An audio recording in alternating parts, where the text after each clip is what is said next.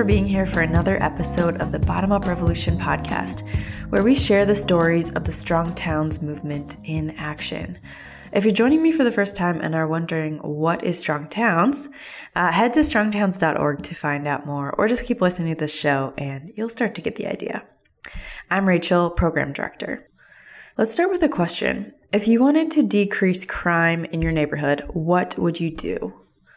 Say there's a park where people tend to hang out selling, doing drugs, getting into trouble, making the rest of the neighborhood feel unsafe.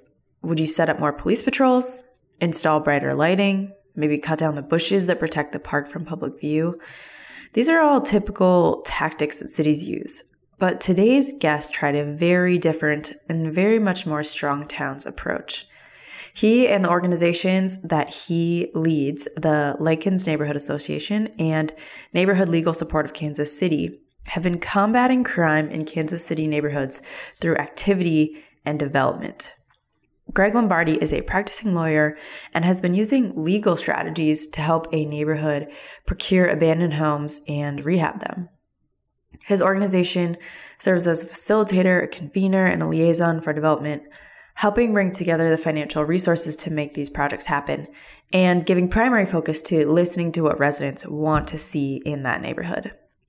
They're also spurring neighborhood activities like soccer practice and local events in that now formerly dangerous park. When we see disinvested neighborhoods, we shouldn't just throw up our hands and conclude they're on a downward trajectory that can't be stopped. Lombardi says, quote, there are a lot of problems in neighborhoods that are solvable. The work happening in the Lykins neighborhood of Kansas City is already serving as a pilot project for development and crime reduction in other neighborhoods too. In this interview, you'll see the incremental, small bets approach that Lombardi and the neighbors involved in this project are employing. You'll also learn about how so many challenges and opportunities in our neighborhoods are interconnected public space, housing, safety, local businesses, and more. So, here's my conversation with Gregg Lombardi.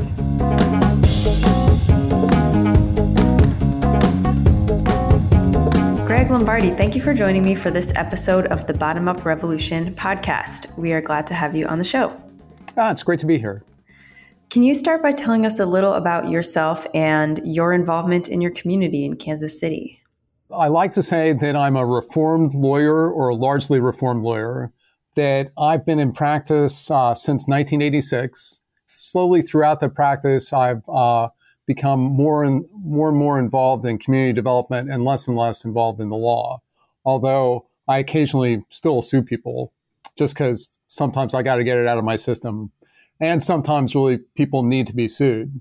Uh, I started off in private practice and was in private practice for from 86 to 2001 uh, so 15 years. And then I became the the deputy executive director for Legal Aid of Western Missouri here in Kansas City, and then ultimately the executive director for eight years at Legal Aid. And one of uh, the best project of projects of Legal Aid of Western Missouri uh, is its community development project. It really is one of the best projects of that type in the country.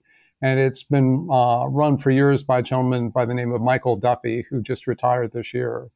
And he has been brilliant. And he's, uh, among other things, created what's called the Abandoned Housing Act in Missouri, which allows a not for profit organization to take over uh, blighted and abandoned properties and turn them into good quality housing. And uh, in the last 20 years, uh, there have been over a thousand Abandoned Housing Act cases brought in Kansas City by Legal Aid of Western Missouri. And it really has made a fantastic difference in the housing stock in Kansas City. So when I retired from Legal Aid of Western Missouri, I started a little not for profit that works hand in hand with Legal Aid on blighted and abandoned housing. But my not for profit focuses on just a single neighborhood. And our goal is to um, focus on a, a small area. We started with a nine block area and bring as many resources as possible uh, into that area to assist in blight remediation and empowering the neighborhood to have a vision for community development for the neighborhood and implement that vision. Yeah, I love it. So, what led you to choose that neighborhood, and like, what what were the big challenges you saw in that community? Well, so I, to be honest, it was really a little bit of a random choice to start with. I got input from a bunch of different organizations, but there were over 100 neighborhoods in Kansas City. The things that uh, really attracted me to Lykins were one, the location is fantastic. It's just two and a half miles from downtown Kansas City. Um, which has a major housing uh, shortage, like many downtowns in uh, throughout the country. It also has bus lines that go directly into downtown. Um, the neighborhood is also tremendously diverse. Uh, it's a refugee resettlement area. Uh, it's 50% Latino. The neighborhood elementary school, as of the last time I heard, there are 19 languages spoken in the school.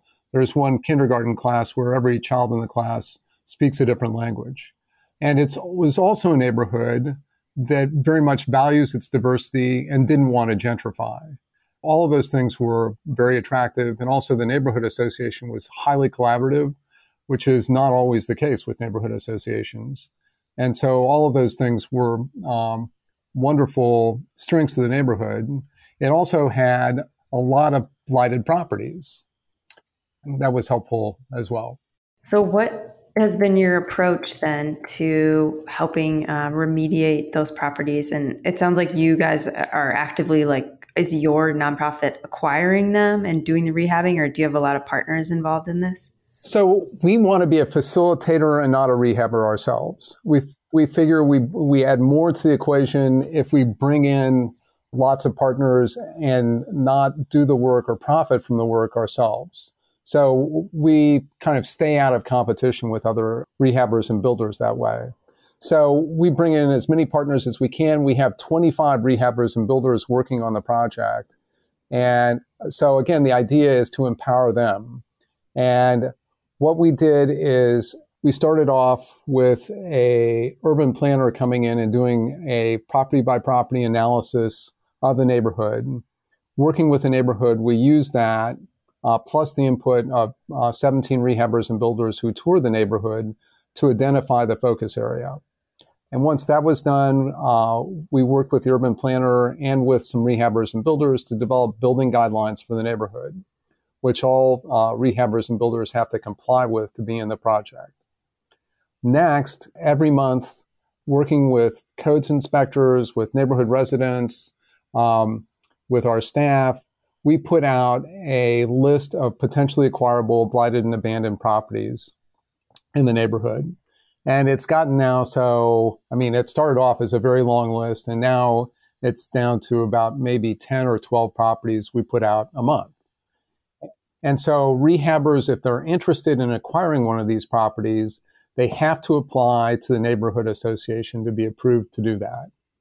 And their application has to say how much money they're going to spend, uh, whether the house will become owner occupied or rental property, whether they'll be using uh, workers from the neighborhood, what their timetable of development will be, and if they're at, at the level of sophistication to do so, uh, plans, their actual plans for the work on the property. Mm-hmm. And are most of these like just their rehab? They're not tear downs. Is that correct? That is correct we have not done any demolition and rebuild. And we can talk about that, but generally that is uh, that's highly cost inefficient to do that. Rehabbing is much more cost efficient. So anyway, the neighborhood association actually gets to decide whether to accept or reject an application. A lot of times uh, we give feedback to the applicant as to uh, what the neighborhood would like to see different from what they, they're suggesting. And actually, it's gotten to the point where probably 20 to 25% of the applications are competitive applications. There are two or more people applying. And so the neighborhood gets to, to decide which of those applications are the most consistent with its vision for development in the neighborhood. Would you see some, you know, huge project that's being proposed that feels outsized for the neighborhood or why would someone choose to how do they make a choice about which proposal to accept or reject? Well, so the, the neighborhood has priorities. So, for example, uh, the neighborhood prefers owner occupancy as opposed to rental housing. Uh, they also, even above owner occupancy, they uh, prefer service providing organizations. So we've awarded properties to Habitat for Humanity and Catholic Charities. There's a wonderful organization called Healing House that provides housing for recovering drug and alcohol uh, addicts. And so we've awarded a property to them over a for profit rehabber who wanted to uh, turn it into a kind of a high end house. I see. Yeah. So, but anyway, the uh, the rehabbers and builders enter, actually enter into a contract with the neighborhood association, uh, stating what they're going to do, how much they're going to spend, the timetable for doing it, and we also have a very talented rehabber who monitors all of their work uh, on a uh, every other month basis to make sure that they're staying up to their commitment. I'm so impressed by all the different people that are involved in this and how it seems very rooted in what the neighborhood and people who live there want. Um, that's that's excellent. And we really think for that for it to work, it really has to be driven by the neighborhood, and it can't be just somebody from the outside saying, "Ah, oh, I've got a great idea for how I'm going to improve your neighborhood." Yeah, yeah, absolutely. You said that the homes you're acquiring are either abandoned or blighted. I imagine that you know many of them are literally like no one's in there. But are, do you sometimes encounter that there are you know squatters or people who are homeless that are that are temporarily staying, and like how do you navigate that? Uh, and that happens not tremendously often, but fairly often. And so we have a, a social worker on staff, and we have a project to work with people without housing. And so what we do is if there's a squatter in a, in a house, uh, we will go and talk with them and we'll say, you can't stay in this house anymore, but we can work to get you other housing. We can also uh, work to get you access to other resources. Uh, so, for example, a lot of times people have not gotten their COVID payments, and those those COVID payments can make a giant difference in somebody's life. And so we can apply for COVID payments for them. We essentially negotiate a deal with uh, with any squatters and get them to move. Makes sense. So I have to ask, you know, where does the funding come for this work? Is it, you know, buying the initial home? Where does that funding come from? And then um, eventually, I imagine the developers are selling. Are they selling to people that have the capital to, you know, make a down payment and things? How does that all work?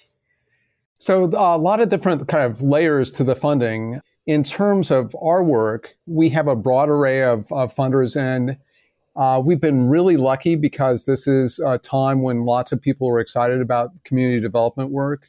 And so there's been a lot of funding that's available. And so I would say the city of Kansas City funds about 20% of the, the project. Foundations uh, probably provide another 60% of the funding, and then private individuals, another 20%. In terms of funding for the actual rehab work, we, we don't fund any of that. So the, the idea is we facilitate things for the rehabbers, but they finance the rehab themselves. I would note that the city has provided small subsidies, the biggest of which was uh, $8,500 for a house that the city was about to demolish and spend $12,000 on demolition. And so we convinced them after some pretty strong argument back and forth to allow us to rehab the house rather than having them demolish it. And instead of paying $12,000, they provided uh, $8,500 subsidy uh, to the rehabber. Generally, the subsidies from the city are anywhere from two to $4,000 though. So it seems like it's a pretty, you know, financially sustainable uh, model to make this happen. It's not relying on like one huge funder or like just totally government dollars where a program might get cut next year or something. That's correct. And we do our best to kind of diversify the funding. Yeah, that's really impressive. What are some of the results that you've been most proud of so far in this effort? First is community engagement, which is really essential to us. Uh, when we started off, uh, the Lykins Neighborhood Association in a neighborhood of 4,000 people, uh, neighborhood association meeting was six white people sitting around a table complaining about trash and, and blighted properties. And and they really they understood that they were not representative. And they actually they had yard signs out in spanish inviting people to come to the neighborhood association meetings. And that just uh, was not effective. And so one of the things that we did at the start of the project was we got a grant to hire neighborhood liaisons who are people from diverse communities within the neighborhood who are well connected in the neighborhood and go out and advocate for people to get engaged in the project. And, and so pre COVID, a typical neighborhood association meeting would uh, have 30 to 40 people in it. Uh, it would be diverse, although not as representationally diverse as we would like. But we also had Spanish and Swahili interpreters at every meeting who were used. We were getting great input from lots of different sides. COVID has thrown a giant wrench in the works on that. And uh, so we don't have uh, near the diversity of representation uh, that we'd like to, but we still have 15 to 20 people uh, with different backgrounds showing up for the meetings. That's one thing. God, there are a whole bunch of different things. I, th- I think part of it is all the partnerships that we have fantastic relationships with uh, the city codes uh, inspector, the, the planning department, the housing department, the police department, uh, the Parks Department. We have a partnership with a, a not for profit uh, that is a bunch of architects who did a master plan for the Lykins Square Park, uh, which the Parks Department has adopted as its own, and we're implementing that. We have partnerships with, as I said before, with uh, 24, 25 rehabbers and builders who are working on the project. And through that, and through all of kind of the work of the project, we now have 110 properties in the neighborhood that are within the project. And I guess really the proudest thing is that uh, we estimate that by the end of next year, we're going to run out of all abandoned and blighted houses in the neighborhood.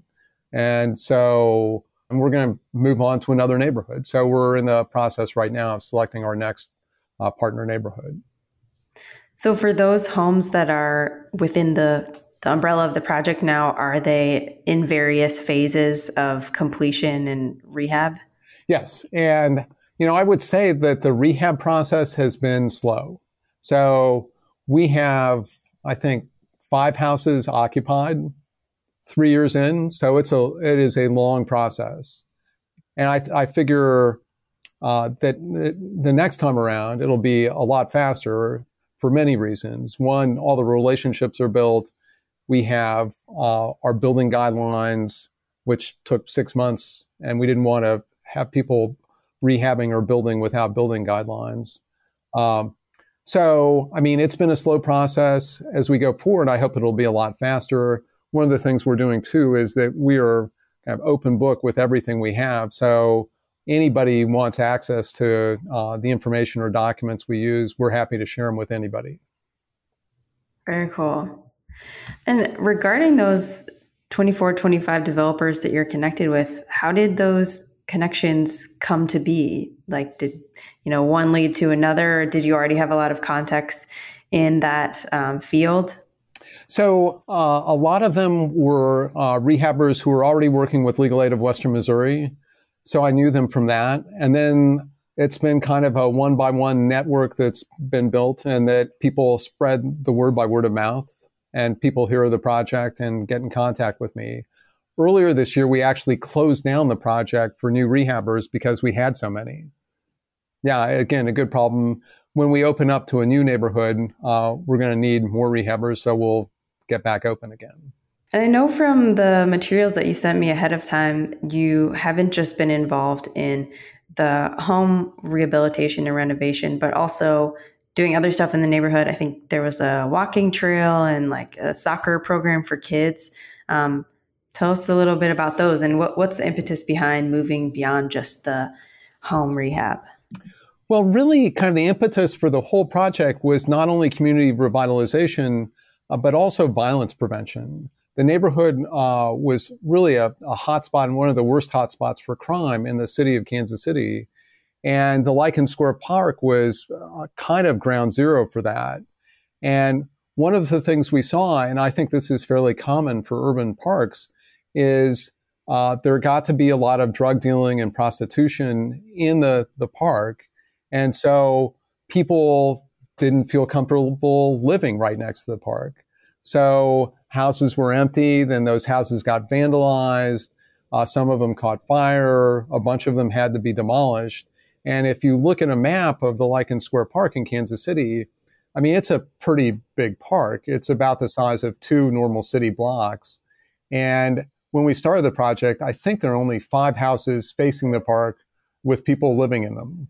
And so there are no eyes on the park. And again, when there are no eyes on the park, it becomes easier for it to be even worse of a drug dealing and human trafficking site. And then even fewer people want to live there. Right. Yeah, so it's, it's spiraled. And so what we really want to do is not only have houses built uh, and rehabbed around the park so uh, there are eyes on the park, but also to build activity in the park. That's a, a big part of what we wanted to do to bring that park back to life and to make it less hospitable for drug dealing and human trafficking. And so there's a old vacant lot, large vacant lot. Uh, it's a one acre lot uh, that's just north of the park that used to be the Lykins Elementary School. And there's uh, it was torn down in the 1990s, and there's still a stoop in front of it. And it used to be a major hangout for drug dealers and drug users. And so as the project has gone along, the number of people hanging out there has dwindled. And finally, when we started having soccer practices early uh, last summer, um, on the first day of soccer practices, one of the guys who was hanging out on the stoop went to the coach of the soccer team and said, What's going on here? And the coach said, Hey, we're having soccer practice. We, we have five teams that are being going to be practicing here uh, throughout the week. It's a great thing. And the guy looked at him and, and said, huh, Well, I guess we'll go someplace else. And, and so the drug dealers are now gone from around the park. So we are getting our desired result. Now, it's something that we have, uh, we recognize that when we displace a drug dealer or somebody without housing, that doesn't mean they disappear. Those drug dealers yeah, will go someplace. Else. So that's something we have to be mindful of. Yeah, but lots of progress. Really impressive. So you mentioned earlier um, that you're hoping to replicate the model in other neighborhoods. Um, are you actively like looking for that next neighborhood, or already um, have that one lined up? So we're in the actively looking and getting close to deciding uh, stage.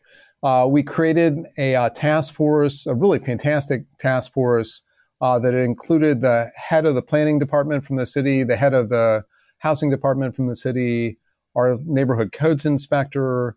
Uh, there's a group called the Center for Neighborhoods uh, at the University of Missouri Kansas City here in town, um, and she's on the task force as well. So uh, we decided to keep it close to the original neighborhood, and we're down to three neighborhoods. And hopefully, uh, by the middle of January, we'll be deciding. And really, we want it again to be not so much our selecting a neighborhood as uh, our negotiating with potential neighborhoods to kind of figure out which neighborhood wants to be a part of the project and is a really good fit for the project. And we want the vision for how the project develops to be really something that comes from uh, the neighborhood itself rather than from us saying, hey, here's our successful project. We're bringing it to your neighborhood. Yeah. Yeah, it makes sense. You're bringing the model and the concept and the connections, but letting them take the lead. Right. We provide the support and kind of the engine, and it's driven by the neighborhoods, is a better way of putting it. Yeah. To kind of bring it back full circle, um, how does your legal background play into this? You know, the organization is called Neighborhood Legal Support. What's the role of like the law experience and background in making these sorts of projects happen? Well, so there, there's a big legal aspect uh, to our work. The acquiring the properties is done primarily through litigation and negotiation. And so, through the Abandoned Housing Act, as well as there's a, a fairly recently passed Missouri statute called the Civil Nuisance uh, Statute, or and so those are resources. Um, I also, you know, deal with what are called quiet title issues. So if there uh, is a mortgage that has uh, been sitting on a property for 25 years and never has been released, then I can bring a case against the bank that holds the mortgage, getting them to release the, the mortgage. So, to close this out here, um, I always ask, you know, what advice do you have for someone that's listening that is really intrigued by this idea and might want to do something similar in their community? Is it something you think is possible in other other cities, even if they don't have quite that same um, law on the books about um, abandoned housing? Yeah, and I would say it's definitely possible. And for me, the thing that's really exciting about the project is I spent the first oh, 25 years of my legal career doing uh, corporate litigation and as well as civil rights litigation. And I love that. I'm kind of competitive by my nature, but I never saw at the end of the day any fruits of my handiwork. I mean, money might exchange hands, people's actions might change, but doing the work that I do now, uh, I get to walk down the street and say, wow, look at this house it was ready to be demolished before, and now it's a beautiful home for a family. And I get to see on the streets of Lykins children playing, people out walking, people talking to the neighbors. I mean, and I get to spend time, you know, talking with the people uh, in the neighborhood, which I love. Uh, and so, what I would say is there are a lot of uh, problems in urban neighborhoods that are solvable. And if somebody has a passion for doing something that uh, makes a difference, makes a community a better place to live, there is work out there and room for that to be done. And so, kind of the one piece of advice, um, a big picture, macro piece of advice is that if you're excited about doing something like this, look for opportunities and do it. Because uh, it's it is, from my perspective, tremendously gratifying work. To me, collaboration building is a gigantic uh, thing. And there are lots of resources and good organizations out there. A lot of them are siloed and not aware of the work that they're doing. So if you have an opportunity to bring lots of different organizations together, that that helps a lot. And also in a situation like this, I love the idea of instead of having one entity doing all the rehab work or all the new construction, to have to, to spread it out among lots of different entities. Uh, that uh, gives an opportunity to empower a lot of urban entrepreneurs, and a lot of the people who are in this project are urban entrepreneurs. Um, and we're building their businesses and supporting them, which I think is a fantastic thing. And also, just from a kind of a health of the project perspective, uh, we call it uh, community development Darwinism, where because we have so many uh, rehabbers and builders involved in the project, uh, we get to see who's doing well and who's not doing as well. And so the people who are doing really well, we give them lots more houses. And the people who aren't doing so well, we give them as much assistance as we can. And we, we encourage them and support them, but we don't give them any more houses until they've got they're finished with what they're working on. Yeah, makes sense. Well, Gregg Lombardi, thank you so much for coming on to the show. Um, where can people find more information about your work in this effort in Kansas City? If you go to lykinsneighborhood.com, L Y K I N S, no space or period or anything in, uh, before neighborhood, uh, there's a wonderfully uh, maintained website that's run by our deputy executive director, Gail Lozoff, uh, and has lots of information. And if people have more questions, they can email me uh, at greg at NLS, as in neighborhood legal support, for the number four, uh, kc.org. Thanks so much. Gregg, appreciate you being on the show. It was great to talk with you today. Rachel, it's a pleasure. Thank you. All right, I hope you enjoyed that conversation with Gregg Lombardi. And I want to mention that I got connected to him through our friend Abby Kinney, who hosts the Upzoned podcast, another one of our shows at Strong Towns, where Abby and typically Chuck or another guest are discussing a weekly timely news issue. So that's a little plug. Just look up Upzoned in your podcast app and you should be able to find that easily. All right. I'm also reminding you again that the local motive tour is kicking off in just a couple of weeks. This is a series of weekly events. Um, they're just an hour long online, really focused on how to take action to build a stronger town. So, some of the topics that I'm particularly excited about, and actually, um, let me tell you the ones that I am leading. I'm hosting a session on February 10th called 10 Strong Towns Questions to Ask a Candidate for Local Office. I'm going to be joined by guest Mason Thompson, who you probably heard on a previous episode of this show. Um, he's a city councilor in Bothell, Washington. That one I'm really excited about. The other one that I am hosting is called How to Make Progress When Political Divisions Dominate. That's taking place on March 3rd with guest Michelle Martinez, who is commissioner uh, for the California Transportation Commission. She's also on our advisory board, and she's been connected with Strong Towns for a long time. Other topics include identifying obstacles to development and making way for small scale change. That's right up the alley of this week's episode. Um, we've got one that I know is going to be popular called Let's Fix a Dangerous Street in 24 Hours or Less. That one's hosted by Chuck, and uh, he'll be joined by Kristen Nightingale, who is the executive director of Better Block. The very first event on February 3rd is called Four Quick Zoning Reforms for Strong Town. That's going to feature my colleague Daniel, as well as Hazel Borys, who is the president and engineer at Placemakers. So, lots of good stuff starting very soon.